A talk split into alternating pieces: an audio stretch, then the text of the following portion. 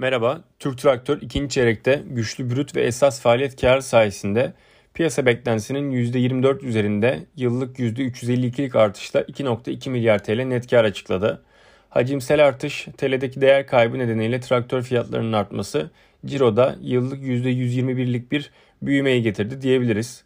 Başarılı fiyatlandırma sayesinde brüt kar yıllık %240 büyüyerek 3.1 milyar TL'ye yükseldi. Brüt kar marjı %28.7 ile rekor seviyede gerçekleşti diyebiliriz. Operasyonel giderler satışlar oranı yıllık yatay bir e, görüntüye sahip. FAVÖK tarafında ise güçlü esas faaliyet karın desteğiyle yıllık bazda %268'lik yükselişle 2.7 milyar TL'ye ulaştı ve piyasa beklentisinin %31 üzerinde gerçekleşti. Buna ek olarak FAVÖK marjında da yıllık 1000 puanlık bir artış görüldü ve %24.9'a yükseldi operasyonel karlılığın oldukça başarılı bir şekilde yönetildiğini söyleyebiliriz. İkinci çeyrekte net nakit pozisyonu devam etti.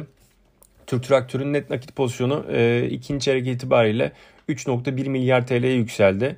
Şirketin bilanço yapısını ve ikinci çeyrekteki nakit akışını sağlıklı buluyoruz diyebiliriz. Ayrıca Ziraat Bankası sübvansiyon sonrası faiz oranının %10.2 seviyesinde olduğunu belirtelim.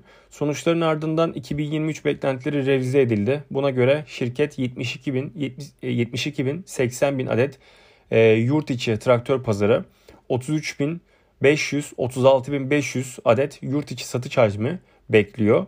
İhracat hedefini ise 15.500, 16.750 adede revize ederken yatırım harcaması hedefini ise 1.1 ila 1.3 milyar TL olarak korudu.